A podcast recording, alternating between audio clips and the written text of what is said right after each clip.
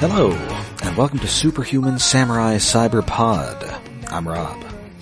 I'm Jen. I'm David, and this week again we have a guest. It's. It, uh, hello? Oh, sorry, losing? the audio cut out there for Oh. a second. Hey, yes, it's me. Sorry, I just I heard it's and then nothing. no, it's me, Grant, known known Goofus from Twitter. Hi, thanks for having me on, guys. Oh, our pleasure. hi. And uh, before we start, why don't you tell us a little about yourself? Oh well, uh, I am a uh, uh, an old old nerd, I guess. I do a lot of random stuff. I don't know how to describe what I do, but um, I, I do some podcasting uh, over the Blade Licking Thieves, where me and some buddies sit on the couch and review uh, all sorts of movies week to week. And then I also do the Super Senpai podcast with my buddy Pat, where we watch Tokusatsu together. And uh, I write blog posts for Yatatachi.com uh, on the semi-frequent, but probably the thing most people know me for is uh, abusing them with terrible puns on the timeline and uh, Yeah. talking about One Piece uh, in a very long reaction thread now that has kind of become the main thing I think most people know me for. So I, I'm re- which is sort of ironic and weird, but I, I read One Piece about a chapter a day and I just talk about how it makes me feel and people seem to really Oh, like man. that. So yeah. Well, Good. as far as the puns go, you and I are kindred spirits.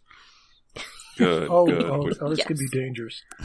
Oh we're no. putting together the, the, the gestalt. You know, we need to find our other three to form Mighty Punatron. Yeah, we That's need right. some legs up in here.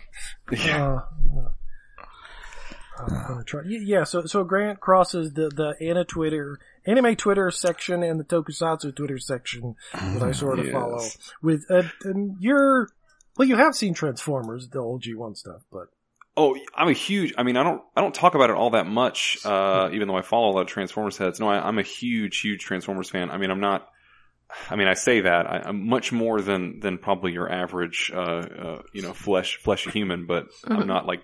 yeah, I read the IDW comics. You, and- you know more yeah. than most people because you're uh, Blade Licking Thieves. You guys did an episode on Transformers, the movie, the Mhm, original mhm. animated one, and it was Mhm. so adorable listening to it because you like you called them like Junkatrons or something. It's like Junkticons or yeah. Junkatron. It It's was not so not cute. It's like- quite the the three hour in depth behind the scenes discussion of Transformers the movie that we did for for yeah, Patreon. we yeah. we know too much to the point that we did that Patreon episode, which ended up being two Patreon episodes. It's only one dollar a month. You can go get all our backlogs. Got a plug. Uh, Yeah. we had not seen that movie in uh between well six to six months to three years or between each of us so we knew that memory by the back like the back of our hand uh, to, to Yeah. quote Yeah, the, uh, to quote the I'm- Generation I'm very One much- comics, uh, too much knowledge can lead to madness and even death. Mm. Yeah. I used to love the the G1 run, especially the when Simon Furman comes on in the back half. It's good stuff. It's Oh, real, real good stuff. oh yeah that's it yes and now you can buy a starscream that looks a hell of a lot like underbase starscream with all the little greebly details all over Oh, that's a good point. it's a good toy but it's got too much shit on it Yeah. Anyway, it turns out that your combination of uh, fandoms is ideal for the Superhuman Samurai Cyberpod, on which we uh, we go episode yes. by episode through SSSS Gridman, a weird hybrid of uh, tokusatsu, anime, and weird Transformers references. Yes. yes Yeah, Gridman. Gridman uh, is. is a, I'm, I'm in the same space that this show is. A lot of overlapping Venn diagrams in a really weird way that hopefully people enjoy. yeah And today's episode is episode eight, Confrontation. yay That's right. So we, We're we deep open, into it it is, it is time for the school festival, something that I am almost totally unfamiliar with. Yeah, they that's not really something they do in America very much either. I mean, I guess sometimes some schools have little events that are sort of like it. Also, I I noted that the theme is dream with passion, Ooh. which is Any other way to dream? I mean, a very sort of generic hopeful, very sort of Japanese sounding saying. It it should be on a motivational poster with like a like a mountain on it or something, or a sa- or a sailboat. Um, which I didn't even notice that that was the, the theme of the the festival. Um, the original theme song to the first Gridman was Yume no Hero," which means dream hero. Ah. Hmm. Hmm. So I, I missed that reference. I I was reading the uh I was reading the translations of the signs. So that's that's where that came up. If this all turns out to, out to be a dream, I'll be very upset. Uh oh. Right, well, I'll say nothing. well, fuck. Um, anyway, the, yeah, school festivals aren't really a thing. Well, I sort of vaguely remember things Hey hey kind of like that. hey in Rob, high did you know Mysterio is a villain? that I did know. Sorry. School Spoilers. festivals. Yes, the, the- yes, spoilers for something that anyone who's ever read Marvel comics knows. And well, we're that Patreon episode is coming. We'll we'll get to it. But um, yeah, school festivals. I I vaguely remember things sort of like this. Well, field days when it was like an elementary school, which was mostly outdoor stuffs, but there was like some activities that were not that. Yeah, it was But yeah, it's not a high school thing. Come to think of it, I, I do remember like in elementary school stuff like this, which was very, very long.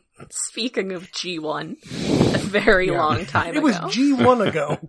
yes, it, it was absolutely G1 ago. It was literally G1 ago. That was four reboots ago. Yes. So yeah, I guess that's more of it. It is something that, at least in America, you see with elementary schools, but not really with high schools. Yeah, we we see some details later on, and they only raise further questions. yes. I mean, I guess when you have high schoolers doing something like that, they're gonna come up with sort of silly, goofy theme ideas. Anyway, it turns out nobody actually wants to do this. Well, uh, some people, di- at least four people did. Well, at least none of our main characters actually want to do this. No. No, um, the the four characters that convinced the annoying teacher who used to be an asshole, but thankfully is nice because Gridman readjusted the world because Akane wanted to kill him. The four students are Octopunch, G-Axis, uh, the witch girl from Little Witch Academia, and some other person. They mentioned that Tonkawa and her friends Yeah, um, like came up with the idea, so it's sort of interesting that they don't remember them, but they still remember they were totally going to put on this festival. Well, no, um, I, Tonkawa, I think is in her group. I think is the ones that voted for um what that classroom was going to do, Ah, okay. which ends up being the end of the episode. Dreaming with passion. Yeah. They're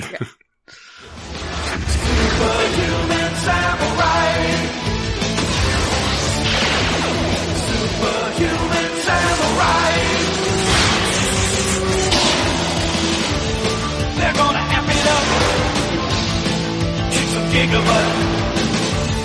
They're gonna rip it up.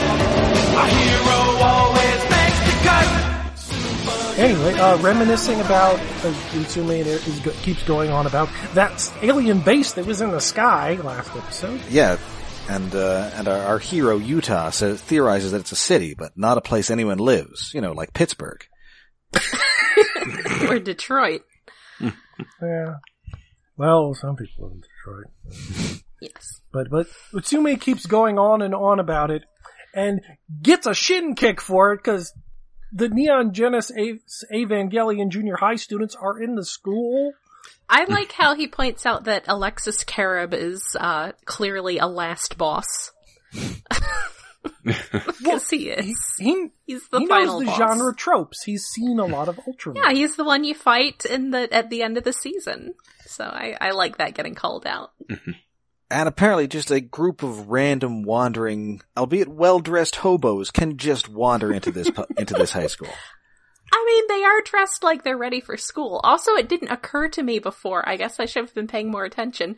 But someone, one of them mentions that they have on outside shoes. Yes. And it hadn't occurred to me that they were just sitting around the junk shop in like not outside shoes, but very nice suits. Which I don't know. Maybe that's not as weird. Suits and fuzzy slippers, I guess. I mean, this is this a, a thing in?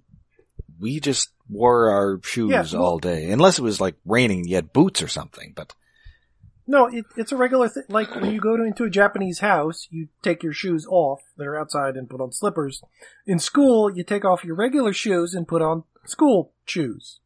It it is weird to get used to, but it's a thing. Yes. okay. I mean, it, it, at least in Canada, you do generally take off your shoes when you come into somebody's house, but it's just houses. Hmm. Well, in Japan, it's also schools. Okay. Yes. I mean, I guess, yeah, the junk shop being a business, you would think that they would, you know, at least in the non-residential parts of it, just be wearing normal shoes. But, but someone does point out that, that they have on outside shoes.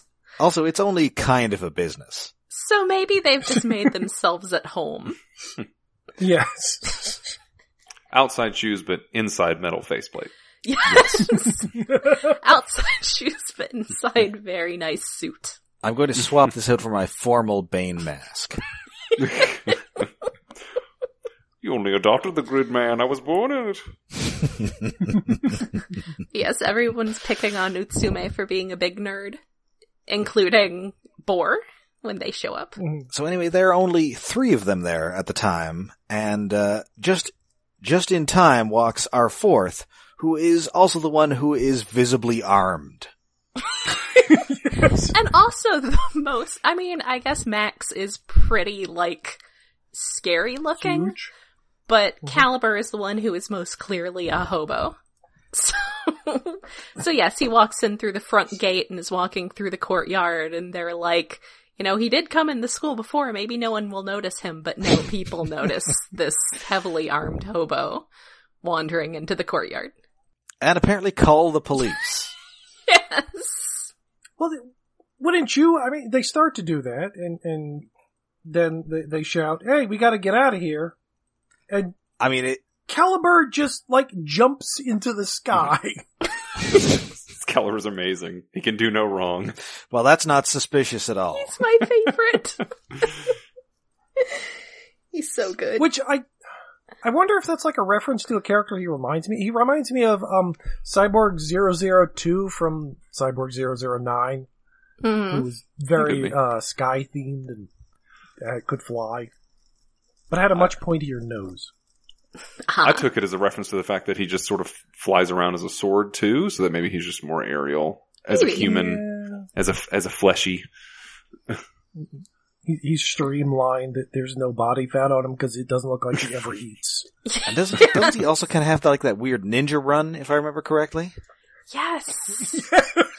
yes, he runs like a, a Mazinger Z or a Naruto for newer Yes. anime fans. I Zinger sure Z if and Naruto, both definitely from the same era of anime. Well, generational, it repeats. Um, uh, Utsumi actually gets kicked in the shin twice in this short period of time, which makes it shin kick number five and six Little Boar. Uh, the second time she kicks him is because he's going on about, oh, the vanishing city, Duncan is back, and she kicks him, which is a reference to a original Ultraman show, the episode Vanishing City, with the giant monster Duncan, who, um, Ah. looks kind of I figured that was a reference to something. kind of like a blue hedgehog who rolls up into a ball, but co- he comes out of like soap bubbles. It's kind of weird, but that's the original Ultraman. Uh. I think I may be familiar with uh, another blue hedgehog who turns into a ball. Crash Bandicoot. Yeah. Yes. Everyone's friends. favorite Crash Bandicoot. oh, and at one point, I, I think it's where they're having a conversation about uh, Akane and because they know the shit she's been up to now. And there's just one shot. It's a close up. It's a cutaway shot to a close up of Akane's eye, seen through the cracked glass. So it Mm. looks like her eyeball is cracked. It was extremely, it was extremely creepy. Also, I I really like when Namiko and Hass come up and ask what the deal was with those people in suits, and yeah, she says they're the Neon Genesis Junior High, hmm and one of them says that sounds like a shitty band name, and now I just want to have a band named that. I mean, they kind of look like a band. They they Yeah, look they like a ska They could be a ska band. I was definitely right. going to say ska band. I mean, I guess they would have to swap out those outdoor shoes for like the ska shoes. Yes. yes. And I Cal- Calibur turns into the trombone, obviously. I mean, that's it's a Oh, yeah, given. and I don't think any of them wear hats. Yeah. Oh, um, I guess um Max would have to be on drums. Yes, he Probably. is definitely a drummer. Uh, Vit is like bass guitar because he's gonna get the ladies, Yes. which by default I guess makes Borr lead guitar. Yeah. That sounds about right. Or wait, what what the hell The instruments are in a ska band? Well, there's a trumpet and possibly another guy with a Basically- trumpet. Basically all whatever uh your your high school friends from band, like whoever you can talk into joining your ska band, those are the instruments you have. So Also, if I you think- talk so, Tuba and triangle. Generally, you need like way more guys for a ska band. I'm not sure I ever saw a ska band that had fewer than like six members. See, that's I I thi- I have to assume hmm. that the the reason ska got popular was because it was where you could have your like friends from the high school marching band come be in your rock band. I mean, they're gonna need some extra guys, maybe based on those Dinobots that were in the toy line but didn't make it to the movie. Oh, yes. Yeah. I'm gonna say yes. Anyway, so uh so yeah, nobody actually wants to uh to go to this festival, including uh our pal uh, Akane, who uh, is just about to uh unleash a new monster. In this case, a Mecha Godzilla type version of the first episode's monster. Uh, yeah, but uh, oh, what the fuck even is the name? Mecha Gulgilas. Ghoul Gillis. It has a very its neck is very uh car robots Galvatron, which I thought was cool. Yeah. Yes. Well, I guess much like that, it's also a drill thing. Yes. Yes. Which Mm. Again. also That, uh, car robot Galvatron's neck Uh-huh. was.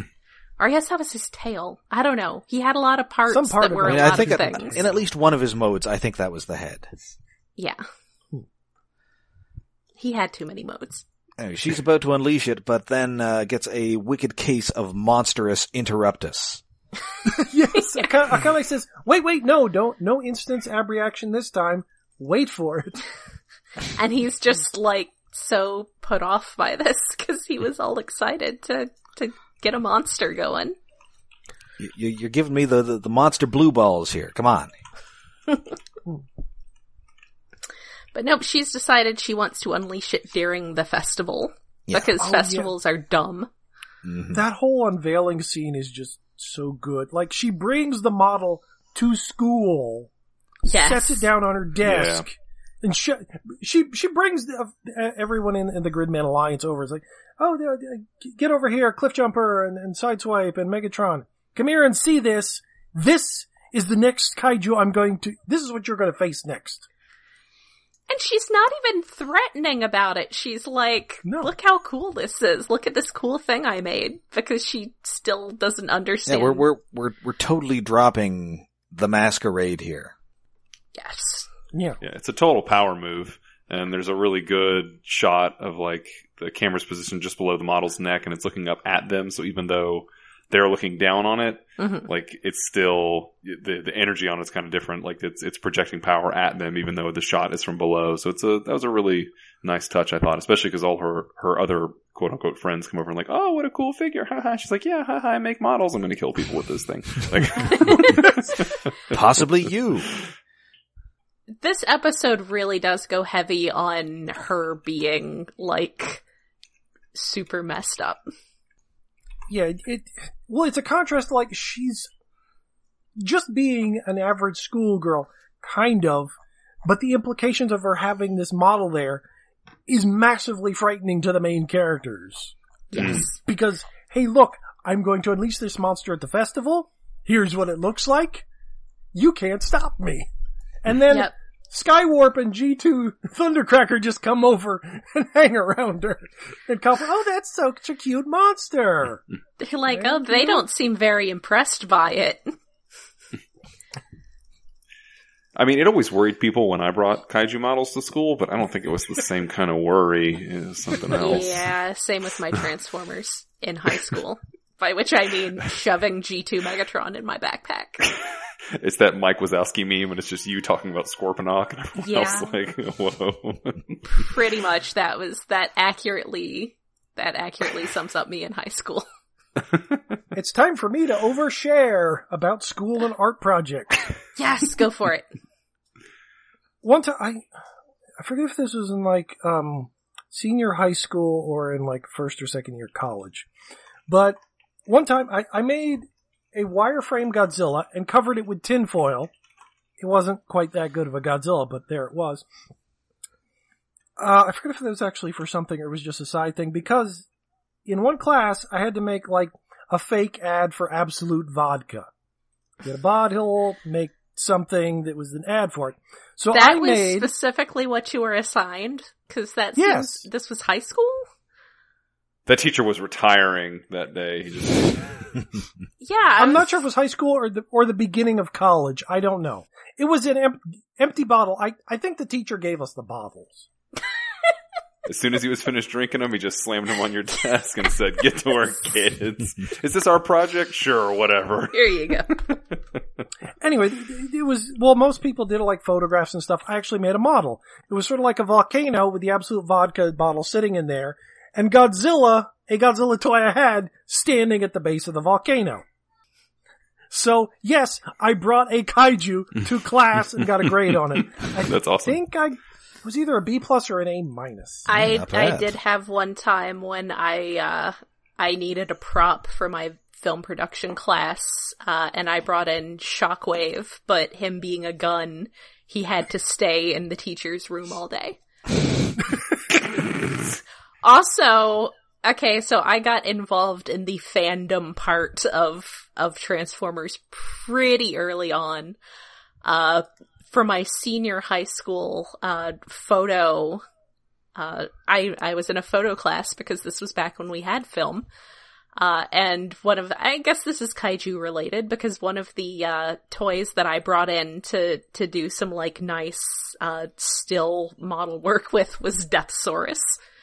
So, who I had when I was a senior in high school. Uh, but, I mean, I mean, you should have. he's, he's pretty kaiju-y. If only you knew now what you knew, or if only you knew then what you knew now, you could have just flipped Shockwave upside down and told him he was a submarine. That's a very good point. Just wasn't thinking outside the box enough. I mean, he's clearly a submarine. Look at him. He's got those. the, the conning tower and everything else. Ignore his literal trigger. That makes him make space gun sounds because it worked. Anyway, so uh, yeah, we we're dropping all pretense of this being a secret. So we we head back to uh, head back to the old junk shop, and they they they start debating, you know how you know how they're going to handle this monster. And their bright idea is to combine Gridman with everybody at once, even though, as seen, I believe last episode, that makes stuff start glitching out. And Yeah, thus the solution to this ago. is to make Gridman smaller. Yes, I, I was thinking what they need to do is like go into the settings and like reduce the draw distance and you know just just tinker with their graphic settings a little bit. But I guess making him Turn off the smaller is an effects. Option as well. Yes, I made the mix with the pixel, so he just looks really, uh, really badly drawn and out of focus. yes, yeah, He's a background element now. Yeah.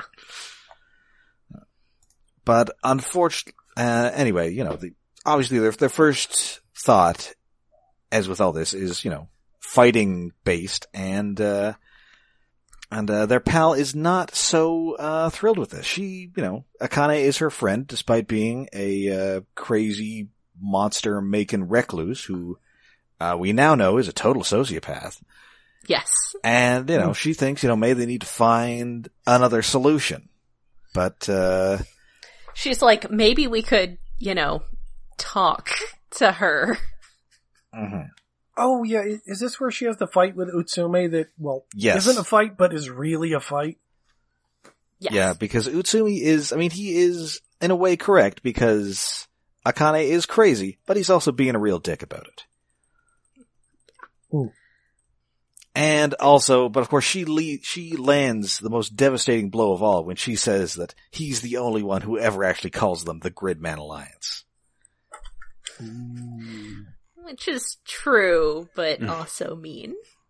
But, but yeah, she, and this is sort of, uh, you know, definitely kind of calling out the way the show kind of balances out the, the high school drama versus the, the monster fights. She's like, maybe we should try, you know, talking about our feelings. And they're like, no, fighting. Fighting is cool. we like fighting. I mean, Yuta seems to be fairly on the fence about it, but Utsumi definitely wants to go have a fight.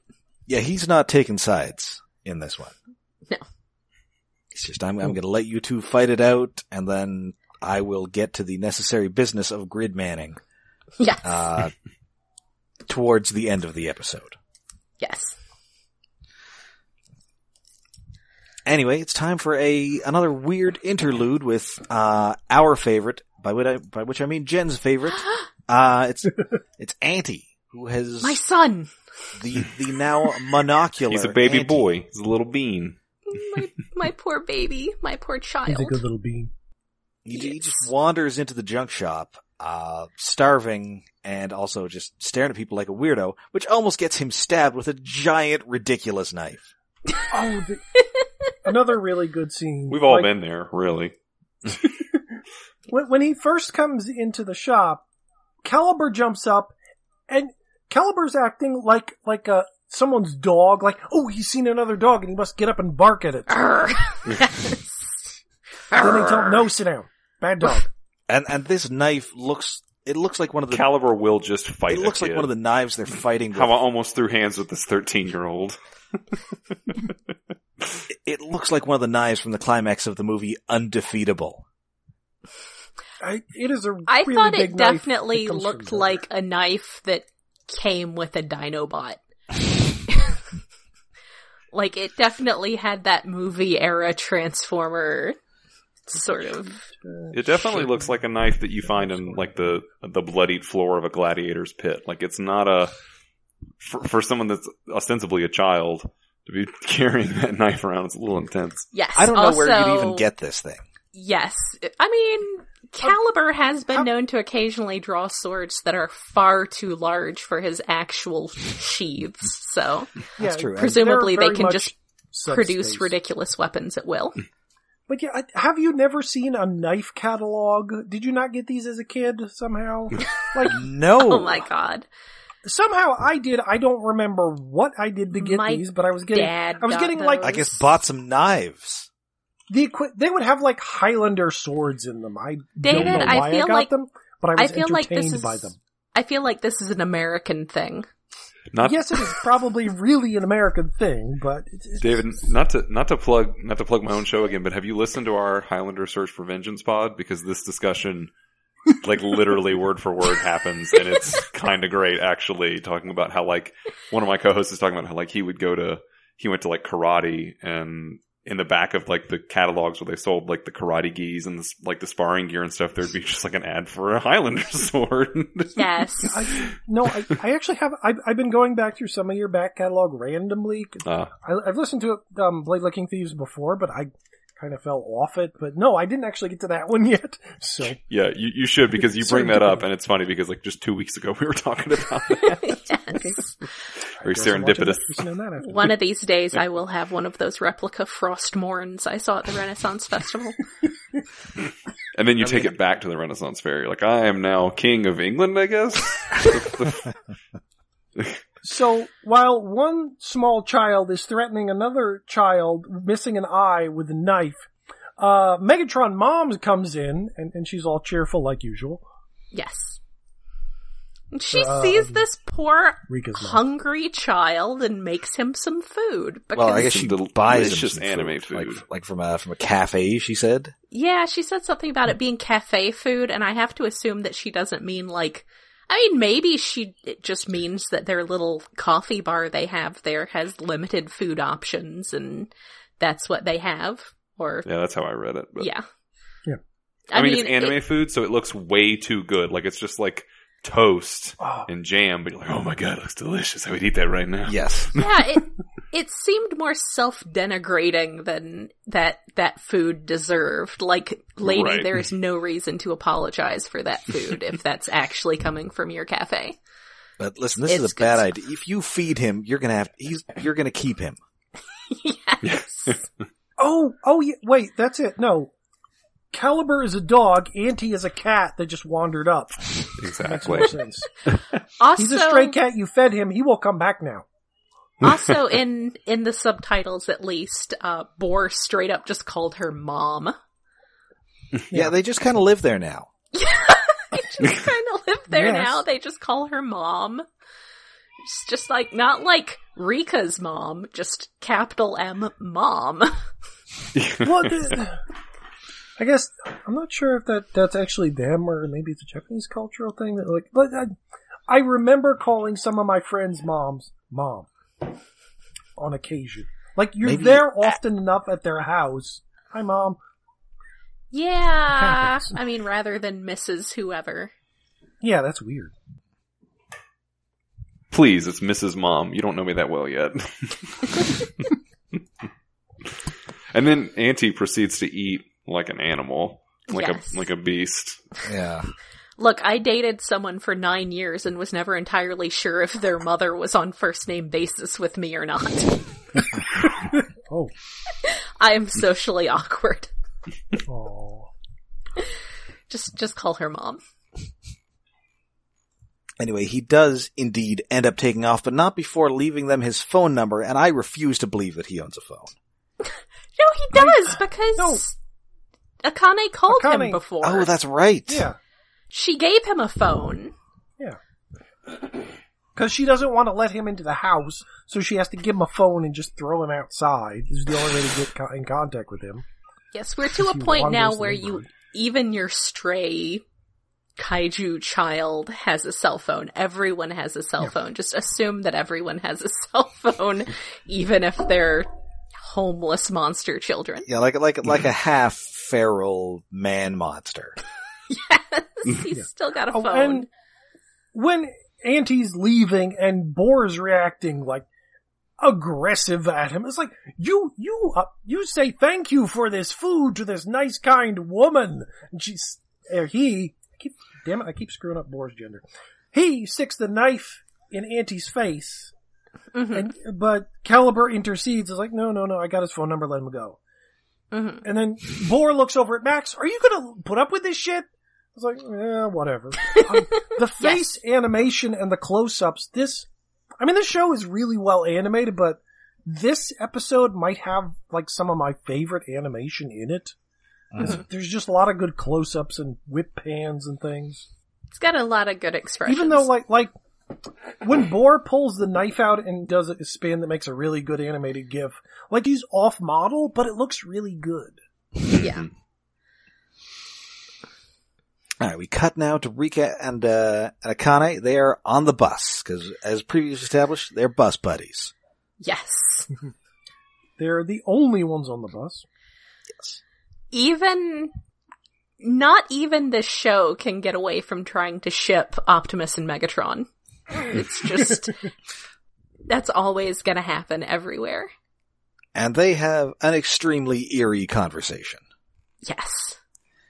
I would like to point out that is one of the few ships that I don't really get behind too much just because I feel like shipping anyone with Optimus Prime is like shipping them with dad.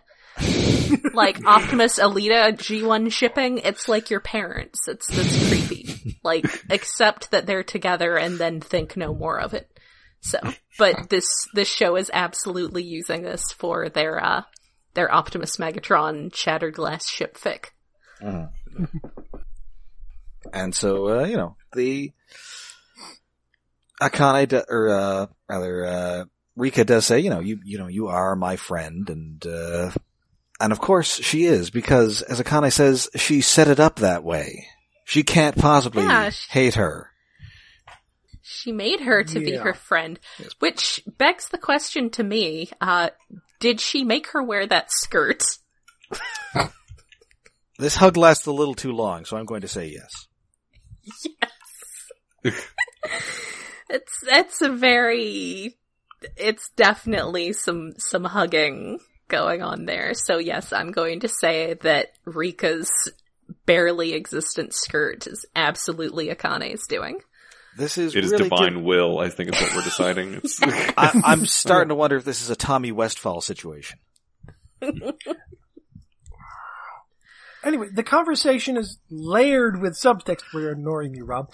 That's fine. Wait, like, cause Rikka accuses you killed Tonkawa and the other girls, and then Akane Shinjo comes back with, no, the kaiju killed them.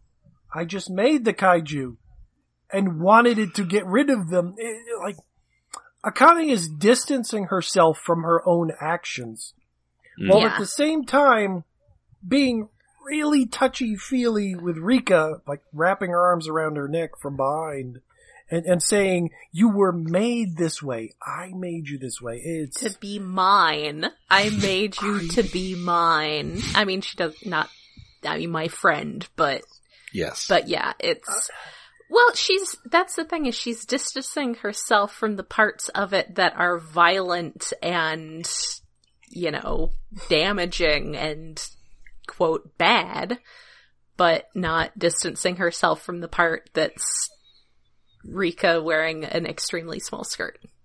and now into more symbolism or possible symbol, like good artistry. There's, there've been a lot of close-ups of eyes in earlier episodes, but then in, in this episode, it starts to ramp up more with like the earlier shot with the cracked glass eye. There's a lot of close-up shots of Rikka's eye on this bus. Mm. Mhm. like her reacting to the shit Akane's throwing at her. Just the emotions in the eyes, and you really notice that, well, as previously mentioned, everybody in the show has, in the town has blue eyes, except for Kane. Mhm. And Rikka's eyes are blue, but there's a hint of pink at the bottom. Mhm. Yeah. Also, Anti does not have blue eyes. Well, he, not like one of the kids from the school in the town. What the hell color are Anti's Anti eyes? isn't people. Well, Anti- yes, Anti isn't people. They're red, aren't they? Yes. Yes, Yeah. they're red.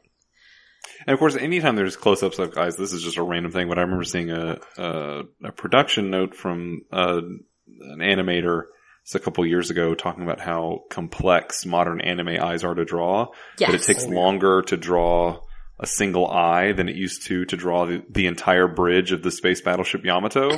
so every time, Wow. every time I see anime eyes now, I just think of exploding starships and all the lives lost to make those eyes, like the the, the, the human costs of those eyes. Ah, That's why we don't get all the machinery, this the lovingly rendered machinery that we used to get in old anime. It's because Yeah. all that t- effort has now gone into drawing their eyes.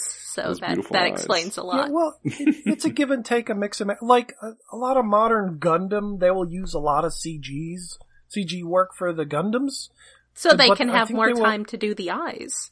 Yeah, Exactly. But, but they will, they will like, they will have the CG models and then they will draw over them to add uh, Mm. expression or from so for some important things they'll actually draw, but a lot of it is CG. Mhm. And uh, I swear, at at least some shows I think are actually using CG to place on the eyes, like for basic shots. Hmm. Mhm. Yeah, At least I freaking hope so, because some of them are really like in this show. They're it's so detailed with like the edging and and there's like four layers of color in Akane's eyes in Mhm. the close-ups. Yes. It looks great, but yeah, it, it it's maybe I've gone a bit too far. Yes. It's pretty, uh, it's, I mean, the eyes of the characters in this show are just extremely detailed. And, Mhm. and we've already pointed out the, uh, Transformers good guy, bad guy, eye color dichotomy. Uh, but, but yes, that's, she does have that little bit of pink in her eye. I, and this, this scene is also really important just in terms of like, I mean, for her, this episode wanting to be like, hey, we should just talk this out. We shouldn't go straight to fighting. But just kind of realizing she's dealing with someone who, uh, if they, maybe, whether or not they can be negotiated with, she certainly is not negotiating like a normal person is. She's dealing with somebody who either is very powerful or thinks they're very powerful and isn't really open to discussion. It's going to have to come down to giant mecha fisticuffs. Yeah. Yeah. Thank God. It's- But it's a it's a stark realization for her, and it's a very you know she's like this person has power or thinks they have power, and I I can't take her off this course. Yeah, she hmm. realizes that her way is not going to work. This Yeah. this scene is also very important to me for other reasons that we won't go into. Yes, the, the gay subtext and, and things for later episodes because it, Look, it I like really creepy, messed up relationship dynamics, hmm. but I don't like the inherent gender dynamics brought into it when it's heterosexual. So Yeah, it it is better this way, but it's still this is directly up my alley. some some degree t- creepy. It, it it's either a little bit creepy or a lot creepy. That skirt, though. It's like, I'm gonna put her in a barely existent skirt. There we go. And she's gonna be my f- special friend. anyway, okay, sorry.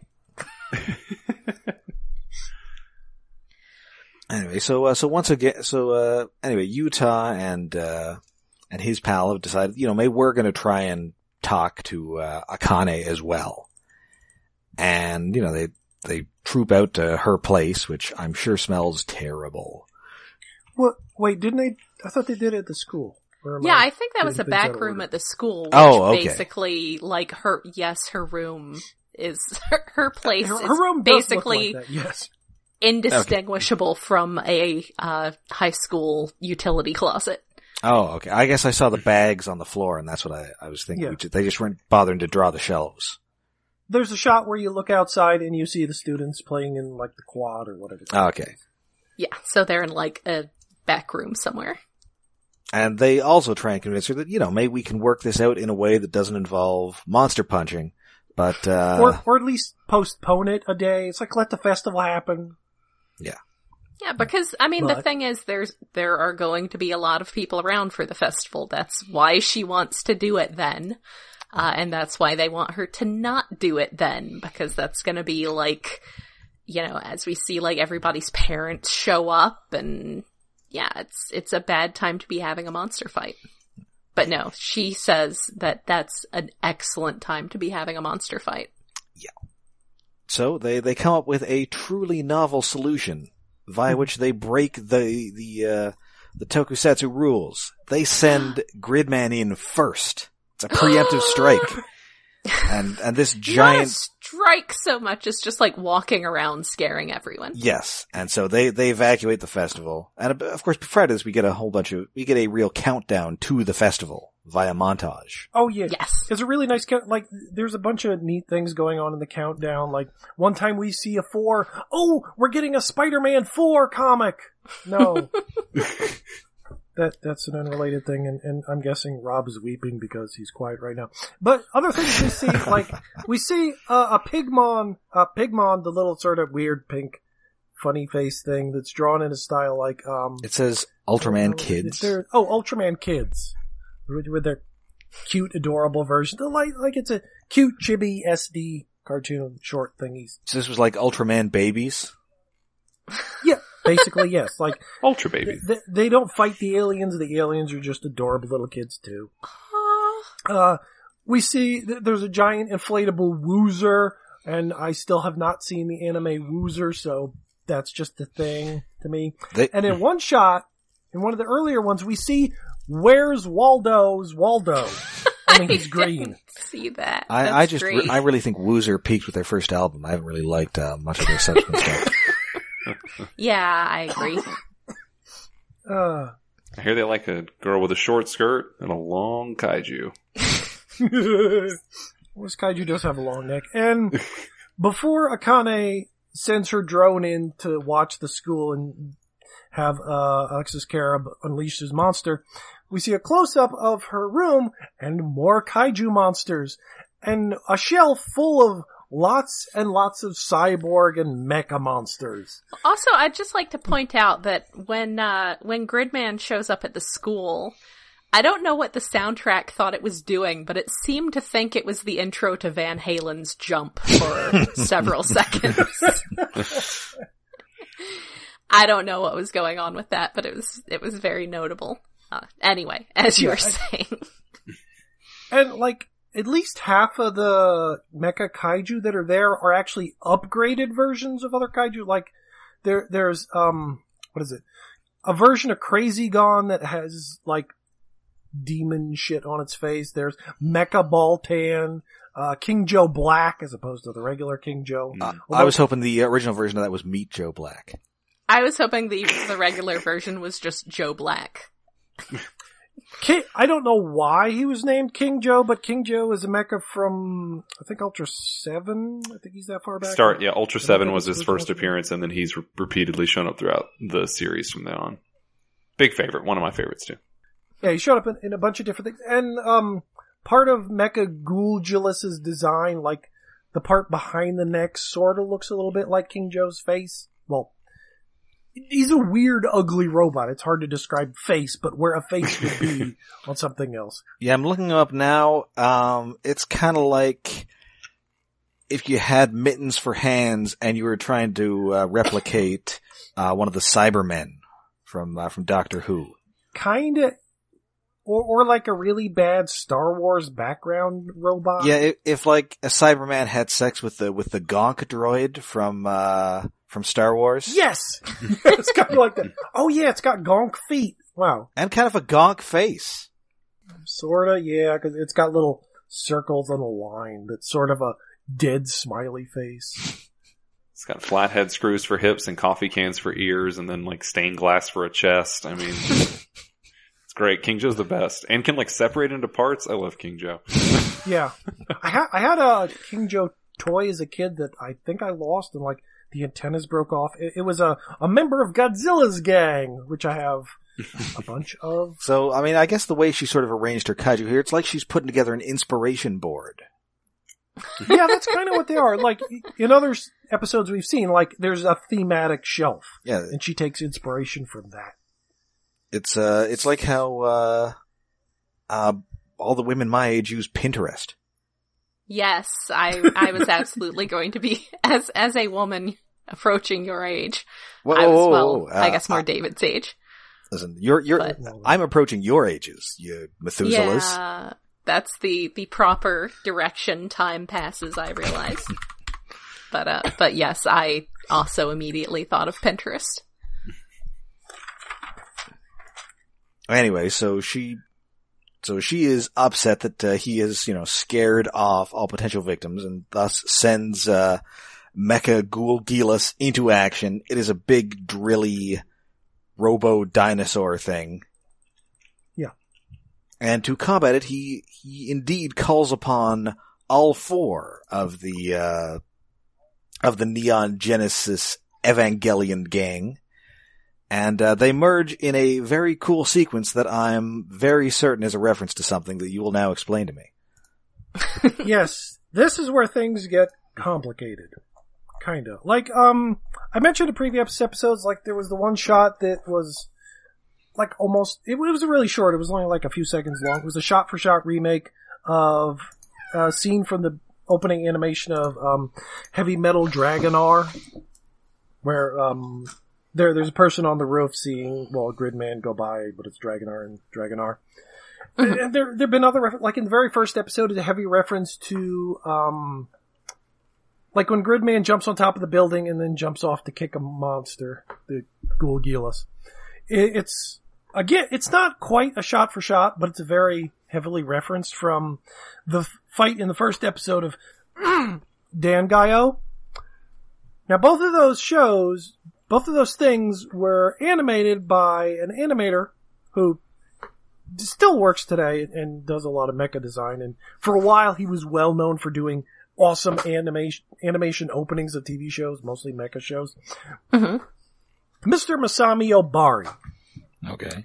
Now, the combination and later in this episode, the final sword attack are Mhm. almost direct copies of animation from oh what's the full name of the show uh i have to find it i remember the show oh brave express Might Gaine I've heard of Might Gaine. It's a it's Yes. it's in the Brave series. It was like four or five before um uh King of Braves GaoGaiGar Is Mhm. did, and Masami. Mhm. I'm pretty sure Masami Obari animated those two shots that it replicates in this this episode, and they're replicated to the point of it's more than homage. It's kind of going into plagiarism. oh, Yeah. and on yeah. Twitter, Masami Obari wasn't happy about Oh. that at this point. Uh, Yeah. I mean, it's already e- even even to do that. I mean, it's called the Obari pose for a reason. So it's like you already know you're in that territory, and if you're basically tracing, it's like, come Yeah. on, guys. well, like the, the sword pose little much. itself is, is like Masami Obari has done that. Like people were doing that pose before him. He just perfected it, and it's just been going on since then. Sure. So doing the, that that holding pose, but like the way the sword slashes through the monster is a shot for shot of Might Gaine. oh. yeah, So yeah, like somebody must have pointed out to Obari and he saw it was like, wow, fuck, that's my shit. What the hell? so there were a few days, like maybe an entire week where he was annoyed at that and, and at some point it got smoothed out Oh, well, that's good. by at- at least like um Obari did like uh the cover illustration for one of the toys or model kits or something. So he was commissioned to do that to at least smooth things out mhm. maybe other stuff happened. And I guess he got the point that like the director of the show really loves Obari stuff and like was just so excited that, ooh, I'm gonna reference some of my favorite stuff. And he just went a little too far Yeah. to the point Yeah. that like, cause like referencing shit in anime, like that happens all the time, like the, the Obari sword pose, but this is a hair too far. Mm. It looks freaking awesome, Yeah, but I mean- uh, it's problematic. yeah. And I I mean, that's that's also kind of in a weird space. Um, I don't know if you guys know uh, Mike Dent or Mock Dent on Mark Twitter. Dent. Um, Yes. That's He where I'm getting most of my he- information. And uh, former He's He guest. on has our been on some of our episodes. oh, then great. Yeah, okay. terrific. Because his threads on these are just He will be back next episode because next episode is his favorite kind of Ultraman episode. Ooh. Uh, yes. Yeah, Mike's a great guy. Okay, then if you guys are aware of his threads, then yeah, because I was going to say this, it is kind of weird for this one because it is such a such a referential work, but then at the same time, I mean, like, you can go too far and be like, okay, you Yeah, know. like like Might Gaine isn't like super well known, but No, none of the brave like- stuff is. yeah, not really. Yeah, GaoGaiGar is about the best, and even then, that's an, an like kind of Yeah. a well, niche hit. Gal Geiger, like a lot of people know GaoGaiGar. Gal Geiger is the best of the Brave series. Might Gaine is like the second or third best of the series. It, Mm. and it just like people have heard of it enough, and Mo- Obari is well known enough that it's it's a bit much, dude. I mean, you, Yeah. it would have been nice if he'd contacted Obari before instead of having to go, Mhm. "What the fuck did you do to my art? You copied it," and it's like smoothing it out Mhm. later. Yeah. I mean, Because like when I first saw it, I figured I kind of because I've seen a little bit of Might Gaine. I, I kind of and like the combination is like, oh, I've seen that episode of Might Gaine. I, I know that. So I figured like they'd actually gotten Obari to do this episode. Nope. uh, Yeah, so so by you by your powers combined, I am full powered Gridman. and Akane makes some derisive comment about how he's just a robot now. I'm like, screw you, robots are awesome. Like was was and I, I feel this is a terminology Yeah, well, thing because rude. I kind of thought he was a robot before. No, he, he was well. He was supposed to be Well, like a he's- kaiju lizard monster thing. He was just made out of paper mache and clay. well, and no, wire. No, no, he I- means Gridman. Right, Gridman. I thought Gridman was a robot Oh. before. Well, Gridman, see, now, Th- this- I know this is a- digging back up the Ava discourse. Th- This is a mecha v robot thing. Gridman's which- not really a robot. He's more of a bio Yeah, um, well, He's no, a- Grid Gridman. Actually, Gridman kind of falls into like the Ultraman category. Like he's wait, is he actually an alien? I I I- forget how Gridman works. I mean, I'm I'm but he's so not. He, he's robot-ish looking, but he's not actually a robot. okay because I did think that Ultraman was a robot. no. Also, I feel like Evangelions aren't actually robots. Is the Frankenstein was the name of the doctor of anime? I'm sorry. I don't care. That's the hill I will die. That's the only discourse I mean, with I- Ava I- I will engage in. I appreciate Ultraman, Evangelions are Ultraman references, and therefore an Ultraman is not Yeah. a mecha. So I know they have pilots. I don't care. So does a jet plane I- that doesn't I- make it a mecha. I will argue about this to the end of time. I appreciate and agree with the comment. I just, I, I like to point out that that's basically the Frankenstein is the name of the doctor of anime discourse. Exactly. And I, and you know what? And I, I recognize that that is the, the that's the mode I'm in with like a nasally high pitch. I was like, well, actually, they're bio titans. like I recognize that about myself, but I still will do it every single I mean, time. to be fair, she's also, I mean, no, Gridman is not actually a robot. Additionally, and maybe it was a terminology thing because I think the problem is now he just looks like a brave robot or a trans. Yeah. He's got, the complaint is now he's just all a bunch of vehicle kibble. Yes, he is. How is that even a complaint? Come on.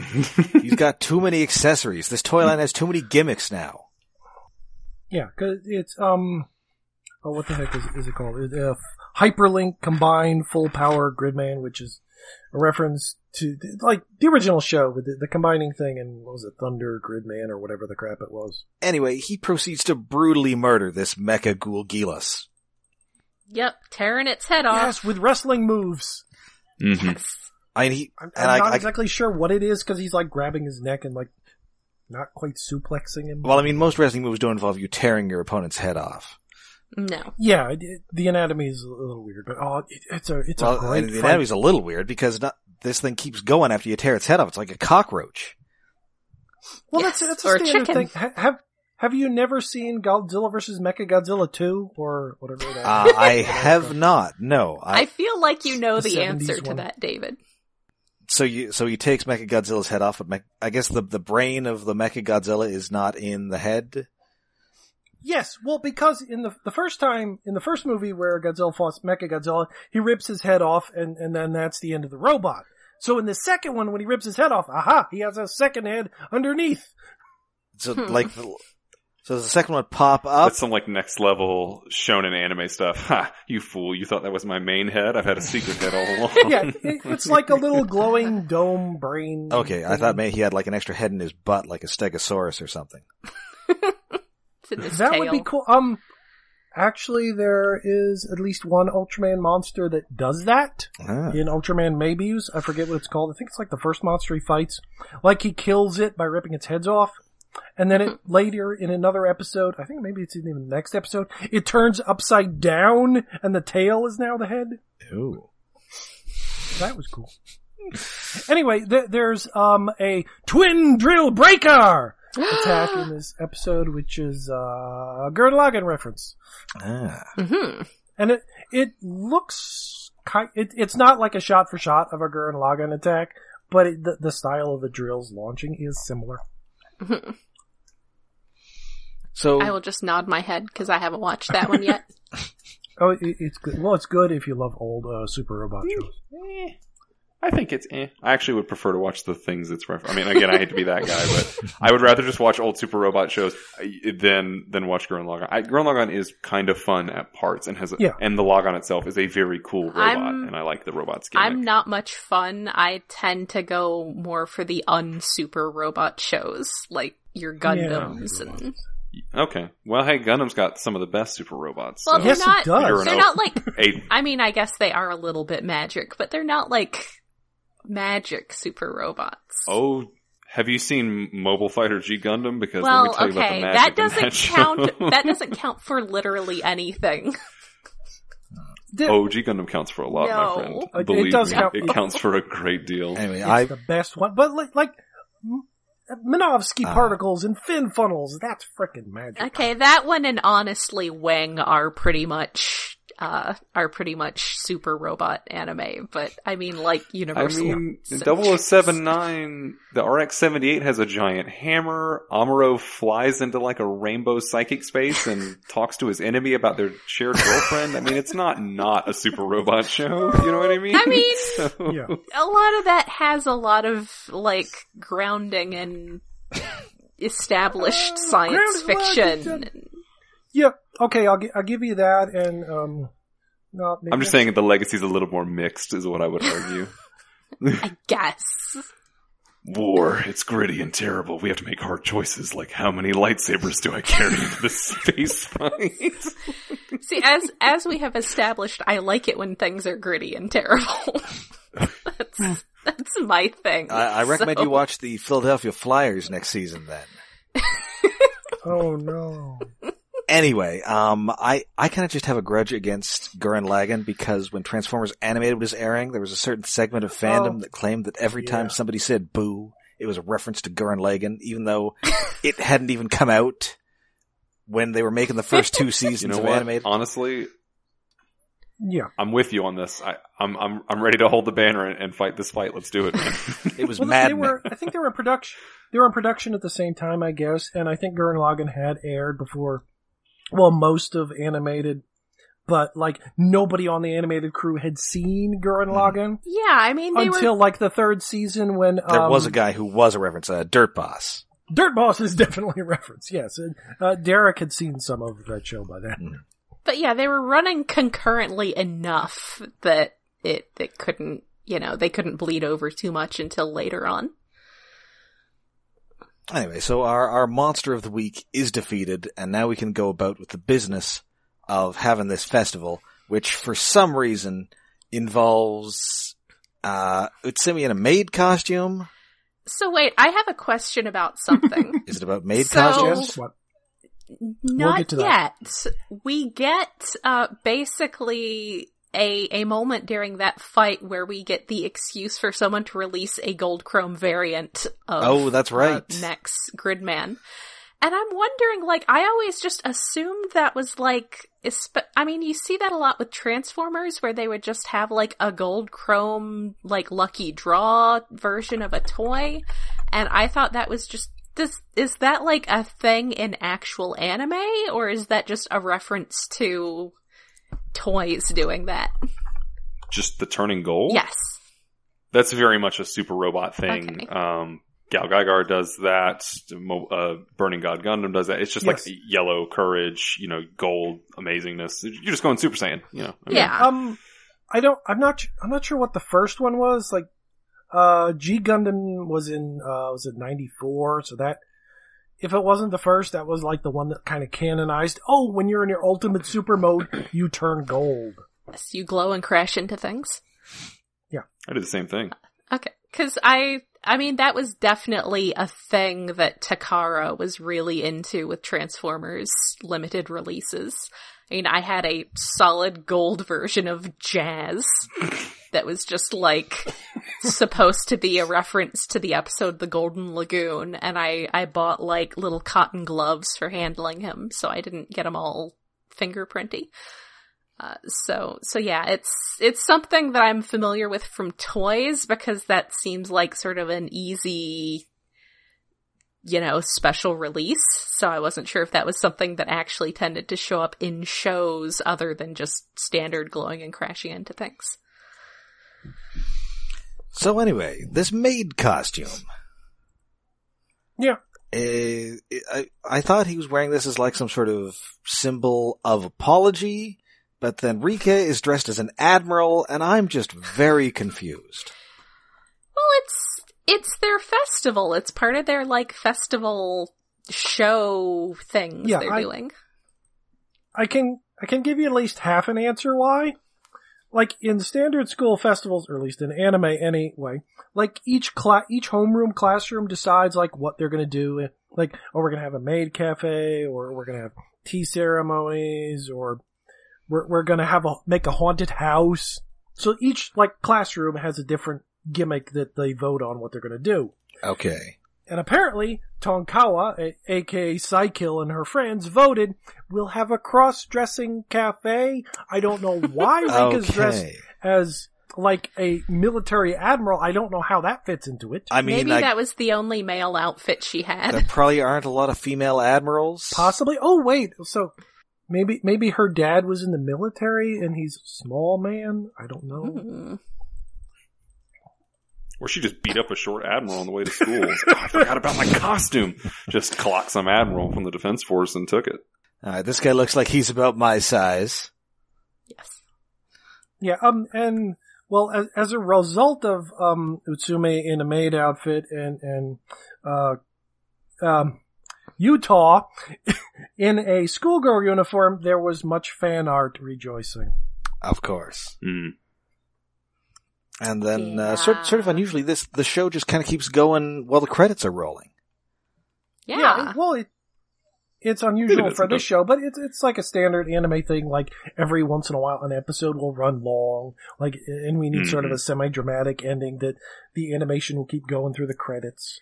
Yeah, I mean, it definitely gave it a very heartfelt, especially when they, they get past the talking about wearing, not even talking about wearing the maid outfit. They only address this in that there's a mention of them needing to hand out some flyers and the translation for the flyer says something about a gender swap cafe. Uh, but, uh, just the like montage after that just gives it a very emotional feel with the end credit play- music playing and I really like that. Mhm. It was all feels. Oh, and we we get to see Skywarp and G2 Thundercracker hanging out again on the rooftop. They're apparently not doing shit for their classroom. I thought she was Astrotrain. uh, oh, oh, right, it was Astrotrain. Sorry, I forgot. I forgot about the, the tie. I, I remember she was black and purple. The other one is absolutely, uh, Thundercracker though. So, Oh, that, that, that jacket. Every episode she appears in, I still want that jacket. so good. Yeah. And then, much like an MCU movie, you better stay through the credits, cause there's a stinger. Yes. Oh, you did keep watching. Yay. I forgot to mention that. I was hoping. Yes. I, I, I, uh, again, I'm a guy who goes with a lot of superhero movies, so, uh, I, I know to stay now. Yes. I don't seem to have quite entirely internalized the fact that there are no next episode stingers in this series. So I always end up waiting until like the next episode page loads on Crunchyroll Yeah, and then I'm um, like, okay, it's over now. That is it. Grant, you watch other anime. Like, is, is this the thing? Like, I've seen some shows where, like, they don't actually have an ending or a teaser for the next episode, but, like, it comes out online or something.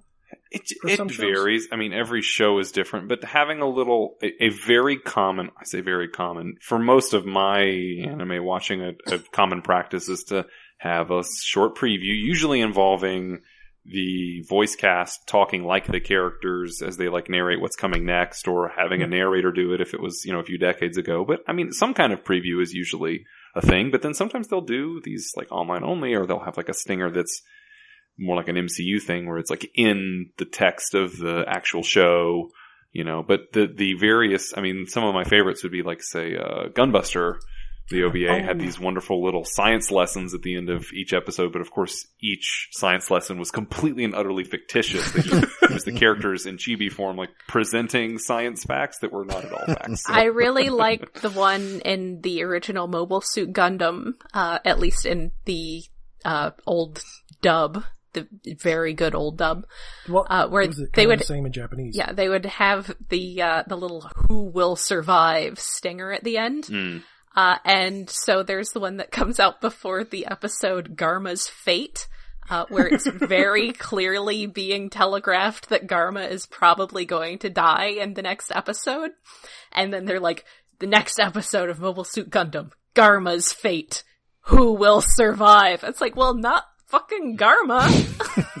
Yeah, that, I think that's, we know who's not surviving. I mean, the ultimate is is in uh, Mazinkaiser, uh, Koji Kabuto flying, the main character flying into the camera saying, "And I will never die," and then it immediately smash cuts to the title card from the next episode, which is Koji Kabuto dies in magma. it's, it's legendary. That's the That's- greatest of all time. That's, that's a good Which one. he does. He dies in magma. That's pretty great. He's not lying. I will never die. He's dying. Spoke a little too soon, dude. uh, Uh, so yeah, the, the scene is of her sort of curled up, uh, you know, sort of on her floor, sleeping it off. And, uh, yeah, Alexis Kerib is just kind of hanging out in, in her room. yeah, he's just there being ominous while she's laying on the floor. I in her piles of trash. I personally took that to be a, a depression fetal curl, uh, so maybe Yeah. that's just me. But yes, it, it didn't seem to be that she was sleeping on the floor so much as she was curled up in a ball, being upset that her monster had lost. And yeah, it, I, it's very eerie. Yes, the way he's just sort of standing and like he's, you know, not in the computer right now, which we've seen he can do, Yeah, but you know, just, he uh, you doesn't know. do often. Drop into restaurants, order some tomato juice. Yeah, that that's still best. Go maim auntie. Just walking into the restaurant was definitely, that was a good one. Just, hey, I'm this giant weird dude. Hi. And that is the end of this particular confrontation. Dun dun dun. Uh, this definitely adds more Dun, dun, weird dun. texture to what is going on here. I am beginning to lean towards the whole Tommy Westphall, this was all a dream kind of solution. But who knows? Okay, I'll just I'll just nod and try not to try not to give too much away. Whereas but- before I was but- thinking it was more of a, it, I, it's still maybe more of a dark city. Although previous, although uh, again, trending less towards Dark City and more towards Jacob's Ladder. Mhm. Or again, the end of Saint Elsewhere. Where does Mysterio fit into all of this? I mean, I don't think we're dealing with a Mysterio here unless it turns out there were no kaiju whatsoever. And it's just, and it was a- all actually holograms. it was just a bunch of controlled demolitions. Yes. Akane is Jake Gyllenhaal. Atomic breath can't melt steel beans.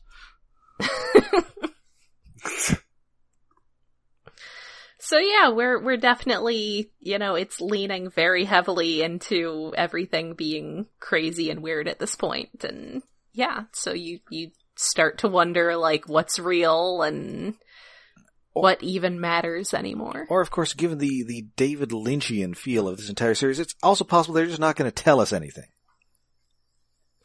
that that is always an option with anime. See also the Christian terminology in Evangelion. yeah, you, you- Eva is way more confusing than this show. Ultimately, this we get. Oh, it's not. It's Some- really not. It's so easy. Well, no, it, It's it's, all confusing aesthetic. for the sake of. There's no message, confusing, people. the There's no problem. Yeah. message. He just thinks it looks cool. Although, like, oh, what wasn't it like the video? One of the video games that explained that the angels are actually aliens. That wasn't actually in any other bit of media. Oh wow. I just Ancient kind of aliens. like assumed like I was like okay, so these things seem like they're supposed to be aliens. I mean, Yeah, thi- there- there was- surprisingly, was not, uh, we've had everything but aliens on this show. I think that's the one explanation that has not been put forward. Well, Utsumi has said that, but it, it, we haven't had it proved fact. Yes. Because aliens are a standard thing in Ultraman, not in Gridman, Ah. the original Ah. Gridman. Yes. Or wait, what the hell? What what the fuck was um Kilocon anyway? What? Kilocon? Was he just a virus? I think they said he was a virus. Yeah, something like that. The evil Kilocon lives inside computer circuits. Yes.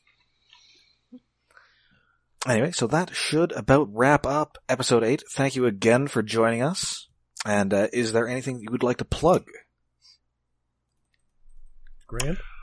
Uh, well, uh, like I said, um, uh, thanks again for having me on. It was a blast talking. I mean, I, anytime you guys want to have me on, I didn't realize this was going to be so Transformers heavy. I feel, I feel at home. Yeah. I mean, I'm, I'm just wheelie compared to your, your mighty Transformers brains, but I'm, I'm glad to be here. We, wheelie say fine friends today. Um, no, but, uh, Blade Licking Thieves or, or, or my Twitter at Grant the Thief.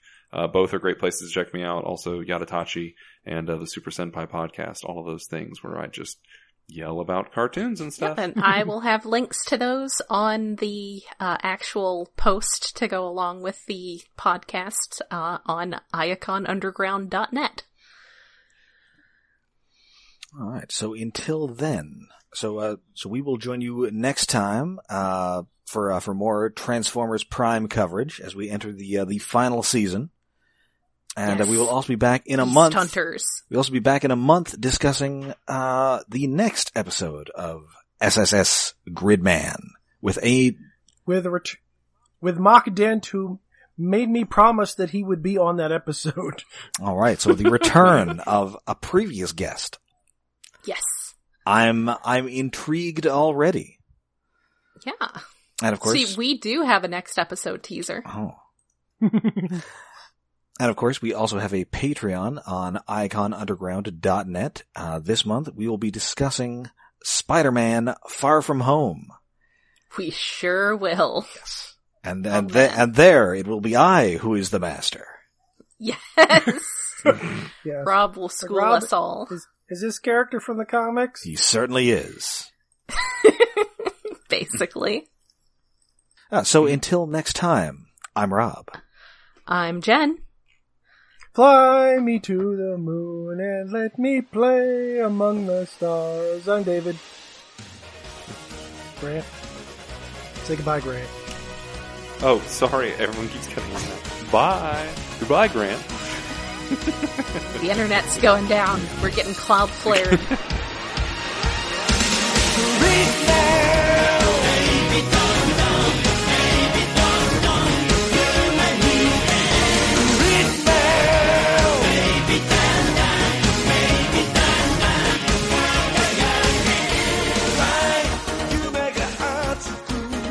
Oh, hey guys, uh, I'm sorry to interrupt, but guess who has decided he needs an escort outside right now?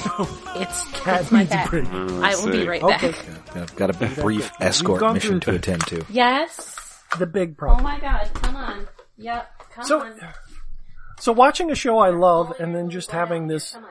plagiarism thing, it's like, oh, that, that, that feels off. Like, I felt embarrassed for the director of this show. It's like, oh no. Yeah, Right, it, yeah. Uh, to to quote uh, to quote Arrested Development, you kind of get the douche chills. Yeah. Anyway, uh, while Jen's doing that, we can yammer and I can use this as an outtake. Um, who else has watched, who's watched Evangelion on Netflix? Um, I have not, but I've actually never seen it. No, Oh, I, I and I sure I don't can know if it. I want to. I watched it years ago when I ostensibly was was exactly the right age, a fourteen year old young man, uh, and it's never. Uh, I've got issues with it. Um, I think it's just pretty okay, and I really like the stuff when it's just being Ultraman.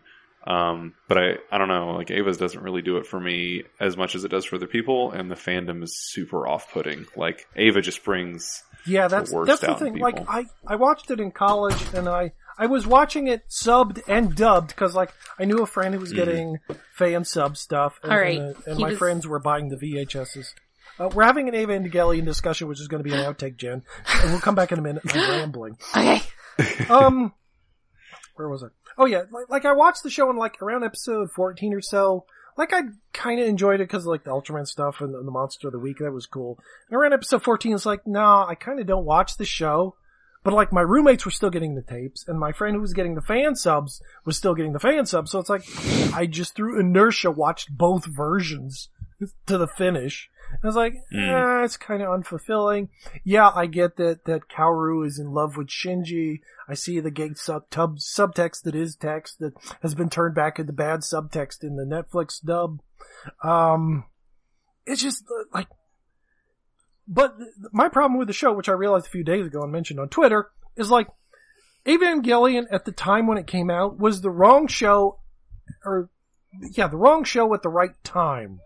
Like, anime was starting to get really big and, and VHS tapes were coming out easy. Well, even before it ended up on Toonami or Adult Swim or wherever the fuck it was. Like, it was big enough and Mhm. good enough, but not really that great, that a lot of people saw it, but it, eh, it wasn't that great. Whereas now, it may be the right anime at the right time, because it's, it's easy.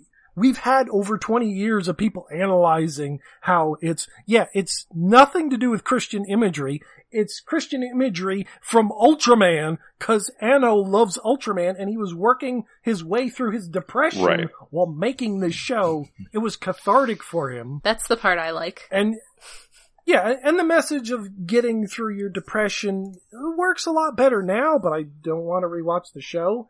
Although I do recommend everyone should watch, uh, Blue Blazes. Um, what is it? I, oi, um, something or other. Maybe I'll, I'll, I'll link to that somewhere in a, in a tweet or something when we, this comes out. It's, it's about a manga artist who was working in the early days, uh, like before, uh, what is it, Daicon 3 in Japan, the convention.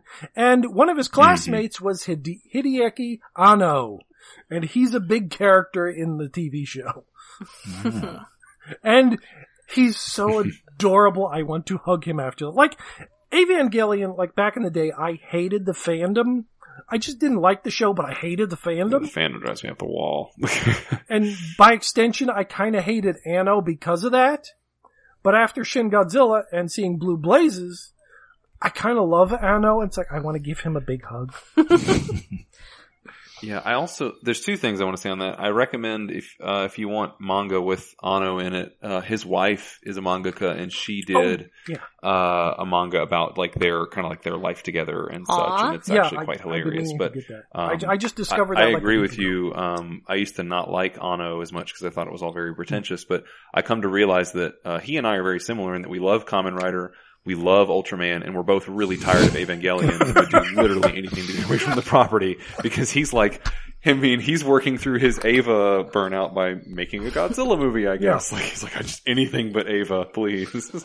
so, Anno's a good dude. He does like Kamen Rider cosplay and stuff. Oh, yeah. Like he's my kind of guy. I mean, yeah. He's he's in a better place now. He he'll probably make another Yeah. Godzilla movie if we're lucky. Yeah, I, I, ho- I hope so. For him, for his sake, I hope he never has to touch Eva ever again. He can live out his dreams. Yeah, just cash some checks and never touch it. Yeah. Anyway, back to the episode. Uh, yeah, so, after- so by, the fight by- has started. yeah, Yay. So by you, by your powers combined, I am full powered Gridman.